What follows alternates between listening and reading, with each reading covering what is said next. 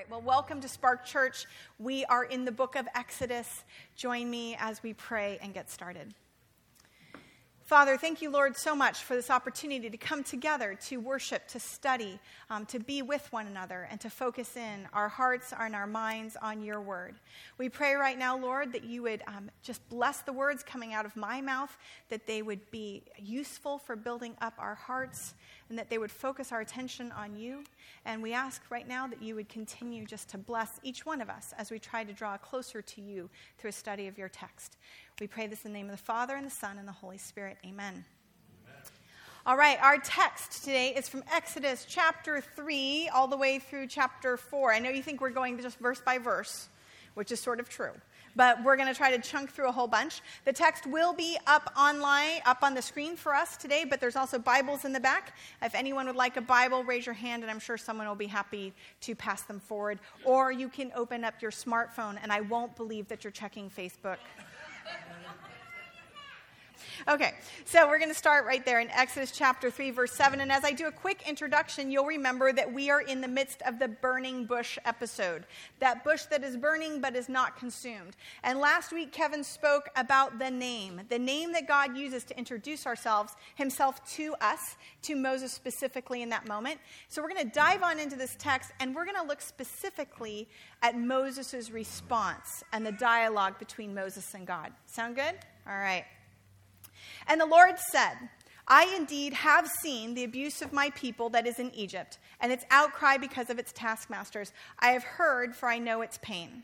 And I have come down to rescue it from the hand of Egypt and to bring it up from that land to a goodly and spacious land, to a land flowing with milk and honey, to the place of the Canaanites, the Hittites, the Amorites, the Perizzites, Hivites, and Jebusites. I'm just going to stop right there for a second just to point out a couple of interesting things. Remember a couple weeks ago, I preached on crying out to God? And we were trying to figure out, as the Israelites cried out, what was it that God was paying attention to? Well, here's our response He says, I have heard their pain. I know what's going on, and I'm responding to that outcry. So, this is where God starts this conversation with Moses to sort of say, I'm paying attention to what has been happening so far in this story. And then this wonderful thing where God says, I have come down to bring them up. Isn't that a nice picture? God coming down to bring his people up. Let's continue. And now look, the outcry of the Israelites has come to me, and I've also seen I also see the oppression with which the Egyptians oppose them. And now go that I may send you to Pharaoh and bring my people, the Israelites, out of Egypt. Moses said to God, Who am I that I should go to Pharaoh and that I should bring out the Israelites from Egypt? And he said, For I will be with you, and this is the sign for you that I myself have sent you.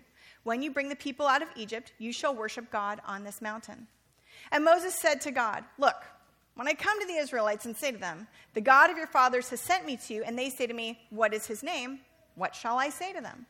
And God said to Moses, Ehyeh asher ehyeh, I will be who I will be. And he said, Thus shall you say to the Israelites, Ehyeh has sent me to you. And God said further to Moses, Thus shall you say to the Israelites, The Lord, God of your fathers, the God of Abraham, the God of Isaac, the God of Jacob, sent me to you. That is my name forever, and thus I am invoked in all ages. Go and gather the elders of Israel and say to them, The Lord God of your fathers has appeared to me, the God of Abraham, Isaac, and Jacob, saying, I have taken note of what is done to you in Egypt, and I have said, I will bring you up from the abuse of Egypt to the land of the Canaanite, the Hittite, the Amorite, the Perizzite, the Hivite, and the Jebusite, to a land flowing with milk and honey. Sounds sticky. We'll talk about that later. And they will heed your voice, and you shall come, you and the elders of Israel, to the king of Egypt, and together you shall say to him, The Lord, the God of the Hebrews, happened upon us. Is that sometimes how God works? He just happens upon you happened upon us, and so let us go pray, pray three days' journey into the wilderness that we may sacrifice to the Lord our God. And I, on my part, know that the king of Egypt will not let you go except through a strong hand, and I will send out my hand and strike Egypt with all my wonders, that, and I shall do this in his midst, and afterwards he will send you out. And I will make the Egyptians favorably disposed towards this people, so that when they leave you, you leave, you will not go empty handed. Every woman is to ask her neighbor and any woman living in her house for articles of silver and gold and for clothing, which you will put on your sons and daughters, and you will plunder the Egyptians. Just stop right there for one second. God told Abraham that, that was going to happen. if you go back to our Genesis series, he said, Abraham, when the Israelites are leaving that land of Egypt, they will plunder the land. They will take these goods with it. And Moses answered and said, But look, they will not believe me, nor will they heed my voice, for they will say, The Lord did not appear to you. And the Lord said to him, What is that in your hand? And he said, A staff. And he said, Fling it to the ground. And he flung it to the ground, and it became a snake, and Moses fled from it. It's a good response, yeah? Um, and the Lord said to Moses, Reach out, grasp its tail. And he reached out his hand and held it, and it became a staff in his grip. So that they will believe that the Lord God of the fathers, and the God of Abraham, the God of Isaac, the God of Jacob, has appeared to you. But the Lord said further to him, Bring, pray, your hand into your bosom. It can also be translated garment. And he put his hand back into his bosom and brought it out, and look, his hand was blanched like snow. And he said, Put your hand back into your bosom. Moses probably did that pretty quick. And he put his hand back into his bosom and brought it out, and look, it became back like its own flesh. And so they should not believe you, should they not believe you, and should they not heed the voice of the first sign, they will believe the voice of the second sign. And should it be that they do not believe even both these signs and do not heed your voice, you shall take of the water of the Nile and pour it on the dry land, and the water that you take from the Nile will become blood on dry land. And Moses said, Please, my Lord, no man of words am I not at any time in the past, nor now, now, now since ser- you've spoken to your servant. I love this verse. Please, Lord, no man of words am I, not at any time in the past, nor now since you have spoken to your servant. I just demonstrated that, by the way. For I am heavy mouthed and heavy tongued. And the Lord said to him, Who gave man a mouth? Or who makes him mute or deaf or sighted or blind? Is it not I, the Lord? And now go, and I myself will be with your mouth and will instruct you what to say. And he said, Please, my Lord, send, please, by the hand of him you would send. We're going to talk about this in a minute. And the wrath of the Lord flared up against Moses, and he said, Is there not Aaron the Levite, your brother? I know that he can indeed speak. And what's more, look, he's coming out to meet you, and when he sees you, his heart will rejoice.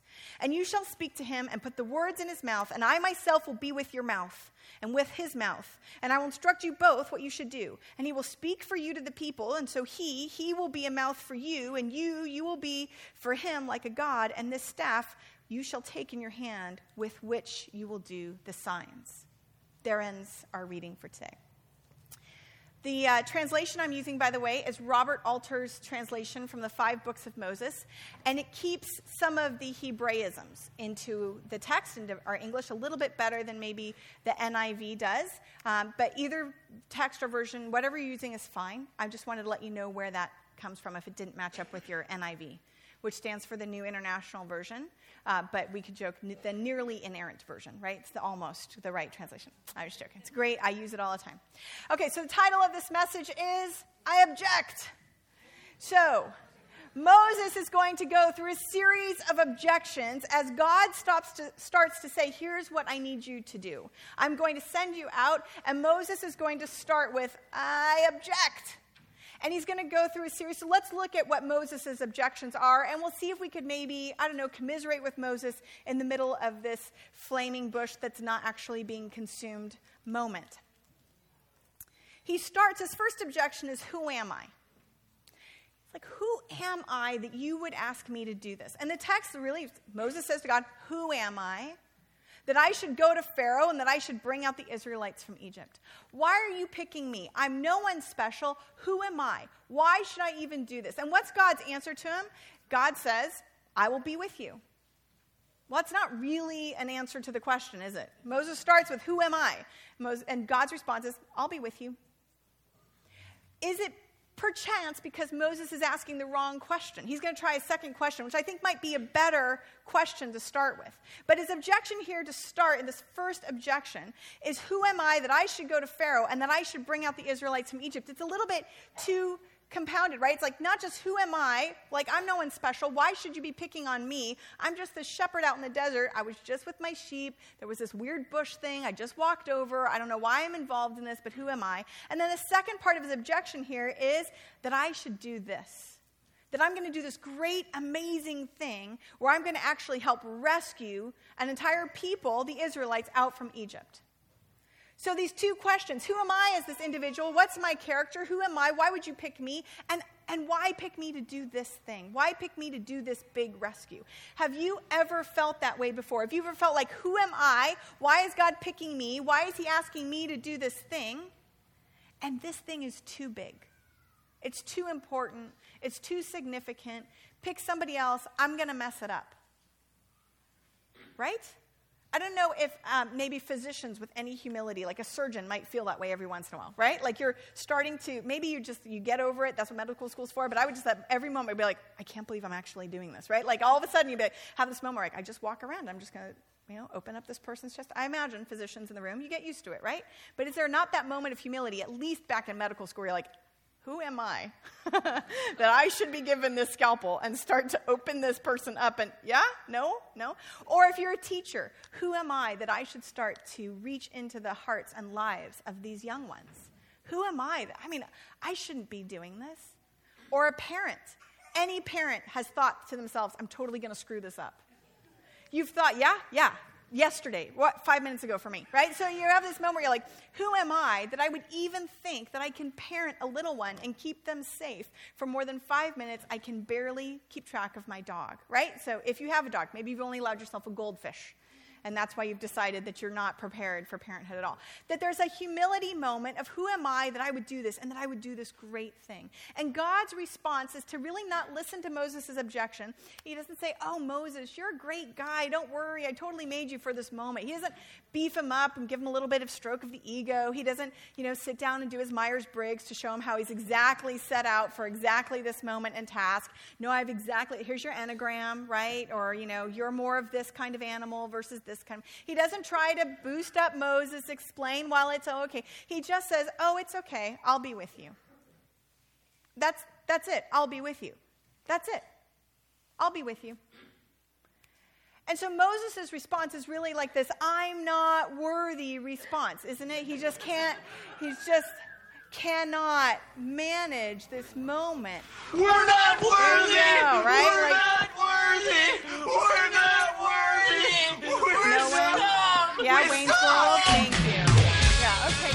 So for those of us who grew up 80s, 90s, Wayne's World, we're not worthy, right? Like God asks us to do this big thing, and oftentimes our first response is we're not worthy. We can't do this big thing. And then God sort of says, you know, maybe maybe this isn't the right question. I'm just going to answer with like I'll be with you. So then Moses is like, ah, maybe that was the wrong question. Let me try again. So he's going to ask a different question. Moses says to God, Who am I that I should go to Pharaoh and bring out the Israelites? And God says, I will be with you. This is the sign for you that I myself have sent you. And when you bring your people out of Egypt, you shall worship on the God on this mountain. By the way, really quick, we don't really know what the sign is. Can you tell from the text what the sign is? No, it's ambiguous.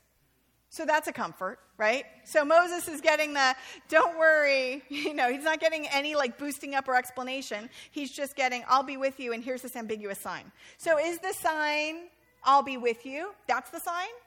Or is the sign that I'll be with you that I've said, is, is the sign that you will later on bring your people back to this mountain? And if that's a sign, like the NIV puts a nice colon, in like, here's the sign, colon, they will bring you back to this mountain. But the ancient Hebrew text does not have that punctuation mark. There is no, by the way, this is what that, it doesn't, no, we can all discuss and debate it and the rabbis have, but, but there's no, and by the way, and so if that's the sign, that's not going to happen for a long time. So that's not really helpful. That's not comforting in the moment. So Moses tries a different question. He says, I object, right, who are you? This is his second objection. And he's going to say, Moses says to God, okay, look, when I come to the Israelites, I say to them, the God of your fathers has sent me to you. And they say, what's his name? Then what shall I say to them? And God gives them that beautiful response that Kevin preached on last week I will be who I will be. At which point Moses is thinking, I don't know if he gets the question response thing, right? Like, I'm not sure if I'm objecting and I'm trying to give my objections and I don't really feel like I'm being heard, right? I'm not, can we sit down? Can you give active listening? Can, repeat back to me, God, what you think I've said to you right? Some right? No, no, little marriage counseling action here. It's like there's something that's being missed in the conversation. But maybe again, Moses' questions, his objections aren't the right ones, or they're at least not finding a good footing with God in this moment. But he asks, okay, so if the question isn't who am I, maybe the question is, who are you? That's going to be my question. All right. Okay, well, that who am I question didn't work. So who are you? Okay, I'll tell you. I'll be who I will be. A little vague. God, I need a little bit more here. Like you're asking me to do this big thing, this burning bush. Maybe I just had something bad to eat. I'm not really sure what's happening. Right? So he's going to start with another third objection. And his third objection is they're not going to believe me. Reasonable objection, don't you think? And have you ever felt this way? Have you ever had this moment either with God or some big moment if you feel like you're supposed to do this big thing and you're going to go to work or you're going to go to your family and you're going to say, I have to do this big thing, but your first thought is, they're not going to believe me. They're not going to believe me. And Moses says this. He said, Moses answers, But look, they're not going to believe me and they're not going to heed my voice, for they will say, The Lord did not appear to you. Because he's going to go back to who am I that I should have this experience out in the middle of the desert by myself? My wife's probably not even going to believe me. They won't believe me. And really, behind that is they're going to make fun of me. Right? I mean, I'm going to go walk up to a whole bunch of people and I'm going to say, Hey, the Lord appeared to me in this bush that was burning but wasn't consumed. And he told me to take off my shoes, so I did. And then he just said, I'm the one that's going to deliver is you moses out in the you're the guy that was out okay so they're going to make fun of me or maybe saying, This is going to be too hard. They're not going to believe me. I don't have the fortitude, God, to deal with the skepticism that I'm going to encounter with all these people. What you're asking is just too hard. Have you ever felt like that with God? Have you ever thought, I'm going to tell the story about how I had this encounter with God, but no one's going to believe me? And God's asking me this big thing, but it's just too hard. I can't do it. I'm not going to do it. Or maybe it's like, why can't I just stay out here with my sheep? Right? Have you ever felt that way? Can't I just stay on the track? My track was very comfortable. I had a good thing going on. You know, me and my family living in this nice house in Silicon Valley. Why do I have to sell everything I own and move to God knows where and do this great thing? What is it that God's asked you to do? Some big, giant thing that you felt like you had to do at some point and you just didn't know and you're saying, well, it's just, maybe it's too hard or why can't I just stay here? Why can't I just stay where it's comfortable? Did you see what happened the last time I tried to help them? Right? That's a good, I, I think Moses is saying they're not going to believe me because the last time I was there, they actually turned me in, right?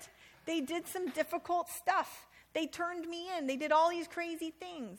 I killed a guy. Why would they believe me? It was bad the last time I was there. And really, ultimately, this is crazy, right? Bush, fire, not burning up. Even I don't believe me, and I'm here, right? I mean, ultimately, I think it'd be reasonable on Moses' part to be like, I don't believe this is happening, right? When you have those moments, you're pinching. No, you're not going to let Moses be human for like two seconds. He's very human in this, so I think we should let him be human. Moses is giving voice to all of the objections that we often give God.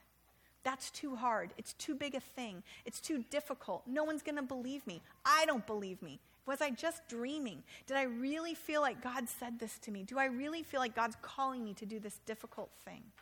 Whatever that might be. Students who are getting ready to go to college or getting ready to take a new job. Those of us who are in those midst of risky relationships where you just have to start moving it forward. Is God really asking you to do that big thing? And maybe you just don't want to. Maybe it's just easier to stay on the couch, right? Maybe it's just easier to keep going the way that we've always been going and not do the big thing that God's asking me to do. There is a wonderful Christian writer named Anne Lamott, and she likens these messages in our head to a radio station. She calls it something not nice. I won't call it that today in church. But she says this is a radio station with particular call letters that we tune into, and it delivers messages into our heads that aren't the messages that God is trying to deliver. They're not from God, right? It's too hard. It's too difficult. Who am I? They're never going to believe me. Why me? I can't do this great big thing for God. And we start listening to that radio station. That's the one that's playing in our head. And it says things to us that we would never say to another human being, right? It says things to us as we stand in front of the mirror I can't do that. Look at me. I'm too this. I'm too that. I'm too impatient. I'm too difficult. I'm not smart enough. I'm too fat. I'm too skinny. I'm not fast enough. I'm too slow. I'm all of the, those radio stations in our head that we tune into. I'm going to ask today that what God is doing with this conversation as Moses is he's asking to listen to a different narrative. He's asking Moses to start believing something different, not only about himself, but about who God is. And maybe the great thing isn't what the things we can't do or who we are or why we can't do it, but simply standing there and saying, ah, maybe it's enough to just know that God's with us. And it actually has nothing to do with us. It has nothing to do with Moses. It has everything to do with God. And that's why the, God's responses to his questions are so beautiful. Who am I? I'll be with you. Who shall I say sent me? Can I have some sort of authority or command over you to kind of control what's happening here in my life? I will be who I will be. Okay. Um, they're not going to believe me. And God actually had already said that they would. But in this case, God loves Moses so much that he sort of says, Fine, here's your sign. Right? Okay, so here's your sign, Moses. We're going to start giving you a couple signs. No one? Here's your sign. All right, so Moses is going to get a couple of signs. The Lord said to him, What's that in your hand? A staff? Fling it to the ground. So he flung it to the ground and it becomes a snake, and Moses flees. Good move, Moses, right? Now, this wonderful thing that's happening in this moment, the Lord says to him, What's that in your hand? A staff. It is something Moses has always been carrying around. It's not new. He didn't just find it, he didn't pull it off from the magic bush, right? He didn't say, oh, well, this looks like some good wood for some staff. Like, I bet I could really control the sheep with this thing. They will not like the fire that perpetually burns but doesn't burn. This is great. He has had this thing with him all the time. And it's a normal thing, it's an ordinary object. What is it? God just says, Maze, what is that in your hand? What is that? It's a staff. All right, fling it to the ground. And he does, and it becomes a snake. Now, this obviously is not an ordinary event. Moses has often, I'm sure, dropped that staff before and has never before turned into a snake. Because in this instance, he runs. He runs fast. So who's responsible for the sign? God. It's not magic, it's God's power. It's not a special stick that he found at the snake stick turning store. Like, that's not a thing. He's using the thing that's ordinary. And maybe one of the wonderful questions that we can be asking ourselves is what is it that's ordinary, that we would call ordinary between you and me, that God wants to use?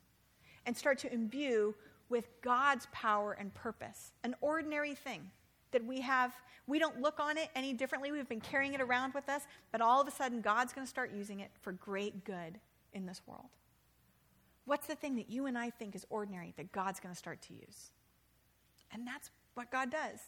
And maybe Moses is pretty ordinary too, but God's going to start to use him in some pretty amazing ways. Well, after Moses flees from the stick, God says, Reach out your hand and grasp its tail. Now, this is a lot of faith, isn't it? Is the tail a good place to grab a snake? Remember every Animal Planet show you've ever seen, right? No, you don't grab a, take, a snake by the tail or a take by the snail. You don't do that either. You don't grab a snake by the tail. But Moses does this. So even though he's objecting, even though he's having that moment of challenge, he's still demonstrating some faith. All right, talking bush told me grab the snake by the tail. I'm totally going to do that. He does, and it becomes a staff again in his grip. And God says that they will believe that the Lord, the God of their fathers, the God of Abraham, the God of Isaac, the God of Jacob, has appeared to you. Here's a sign. Here's a sign, Moses. And maybe that's giving Moses some confidence too. Like, wow, that was pretty cool. Like, I'm going to pull that out at the next dinner party. Hey, guys, check this out, right? It'll be hilarious. We'll watch everyone run. And then I'll grab the thing and it'll pop right out. It's great, you know? What's in your hand is just that ordinary question. It's an ordinary thing that we've been carrying around with us for a long time. What is there? The staff is ordinary. The transformation is shocking to Moses. He doesn't know what to do with it, and God is the one that imbues it with power.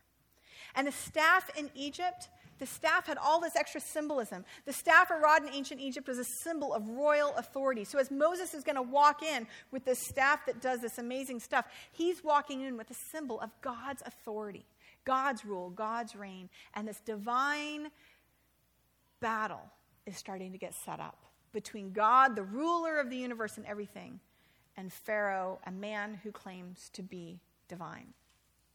And the snake the patron cobra goddess of Lower Egypt, the Uraeus, was worn on the head, and the snake was emblematic of divinely protected sovereignty, and it served as a menacing symbol of death dealt to enemies of the crown, according to the JPS Torah commentary for Exodus.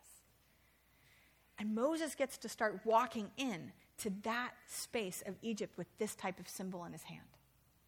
But again, it's not something he's doing himself. This is something that God has given him, that God is transforming it. The transformation shocking to Moses. It's an ordinary thing, and God is starting to use it in powerful and extraordinary ways. And we find these types of snake symbols all throughout ancient Egypt. Here's another one. Isn't that kind of look how you've always pictured it in your head? But this is in the Louvre, and it's a bronze snake found from ancient Egypt that was used for magician stuff. This will come into play shortly. Yeah? You read a little further Exodus. There's another powerful symbol, though, behind this snake thing, that one of the reasons why Moses might be fleeing. It's calling back to our minds Genesis chapter 3, where Adam and Eve, yeah, talked to a snake. They didn't eat an apple, by the way. It just says fruit. We don't know what kind of fruit it was. And they talk to this snake, and they both partake of this fruit. And maybe there's something that God's calling to mind, saying, Remember that snake? Remember that serpent? Remember how things went really bad after you ate the fruit and you listened to the snake? Guess what? I'm in control of that snake now. And there's going to be a moment where we're going to walk into Egypt and we're going to be walking in with the authority of God. And that snake's not going to wield the same type of power that it used to. Maybe. All right, second sign Moses gets white as snow. The Lord says to him further, Bring, pray, your hand into your bosom. He brings his hand back into his bosom and brings it out and says, Look, the hand is blanched like snow. And he says, Put your hand back in your bosom. He puts his back in his bosom and brings it out. And look, it became back like its own flesh. Now, this phrasing, blanched like snow, white like snow, blanched like snow, it is often translated, mistranslated as leprous, right? Leprosy, Anyone in your Bible, did you ever think Moses got actual like Hansen's disease right here? It's not likely that that's it. The word here is a much more broader range than just leprosy. It's more like skin condition. And here it's translated blanched like snow.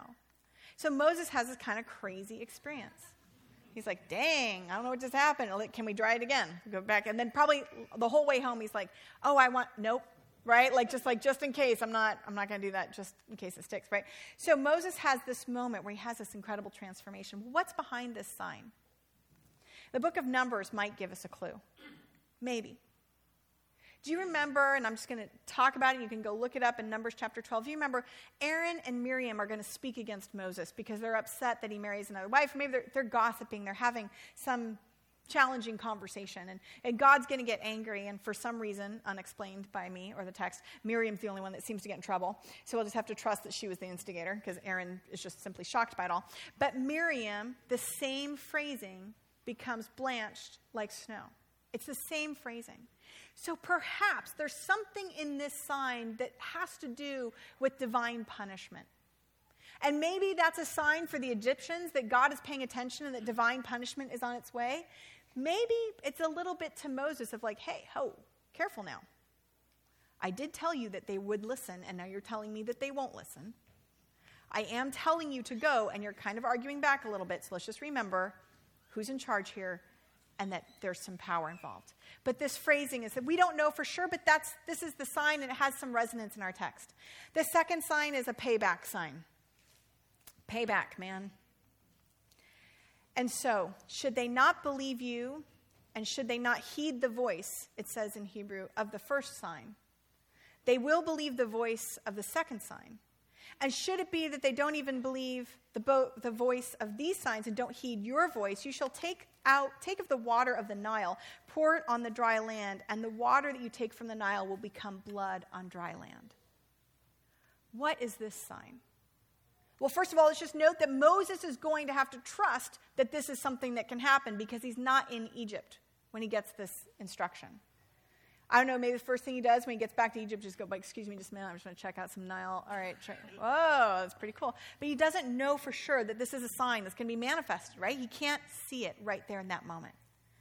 Well, what is going on? Well, maybe God is reminding us of that when Cain killed Abel, that the blood cries out from the ground. And just as Pharaoh had commanded all the Hebrew baby boys to be killed in the Nile, that God is going to be giving them a reminder of as that water comes up and gets poured out, that the blood itself will now cry out from the ground.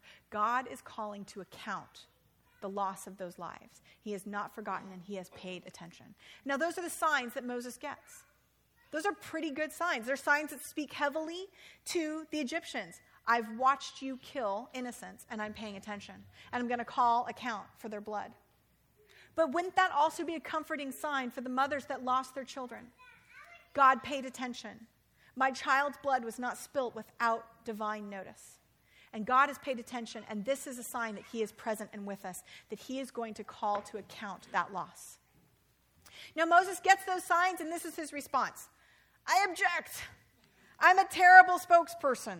I can't do this at all. I'm terrible at this. You really, you need to talk to somebody else. So Moses Please, Lord, no man of words am I, not at any time in the past. And in case you were marking this, God, nor now since you've spoken to your servant. So you've done all these magic signs. That's been great. I still stink. Like there's no been no transformation in me. You did that nice thing with my stick. Thank you very much. My hand, that was scary. I got it back. Thank you very much. Okay, I'll have to believe the third one. But guess what? I am still a terrible spokesperson. I haven't been transformed. I'm not changed. I'm still this. And we don't know exactly what his issue is. We don't know if he stutters. We don't know if he's upset that he's forgotten the Egyptian language because he's been gone so long and he's just going to, you know, it's going to be really awkward when he tries to order coffee because he's going to use the wrong word. We don't know what Moses is saying here, right? But he says, I'm heavy mouthed and heavy tongued. I can't do it. I'm terrible at this. Now, God starts to get a little less patient. And he reminds Moses, in no uncertain terms, who he is. Who gave man a mouth? Who makes him mute or deaf or sighted or blind? Moses, you're, you're this, I know who you are. You're this way. I created you. Is it not I, the Lord? And now go, and I myself will be with your mouth, and I will instruct you what to say. Isn't that hilarious phrasing? I'll be with your mouth. Have you ever asked God to be with your mouth? I am going to start praying that all the time. God be with my mouth, right? Let's stop right now. And just pray that right now. God be with my mouth. This is wonderful. Because God doesn't say, Oh, I had no idea you were heavy tongued and heavy mouthed. He's like, I know who you are. I made you. I will be with your mouth. Who made you? I made you. And Moses' final objection is something along the lines of, Dear God, no.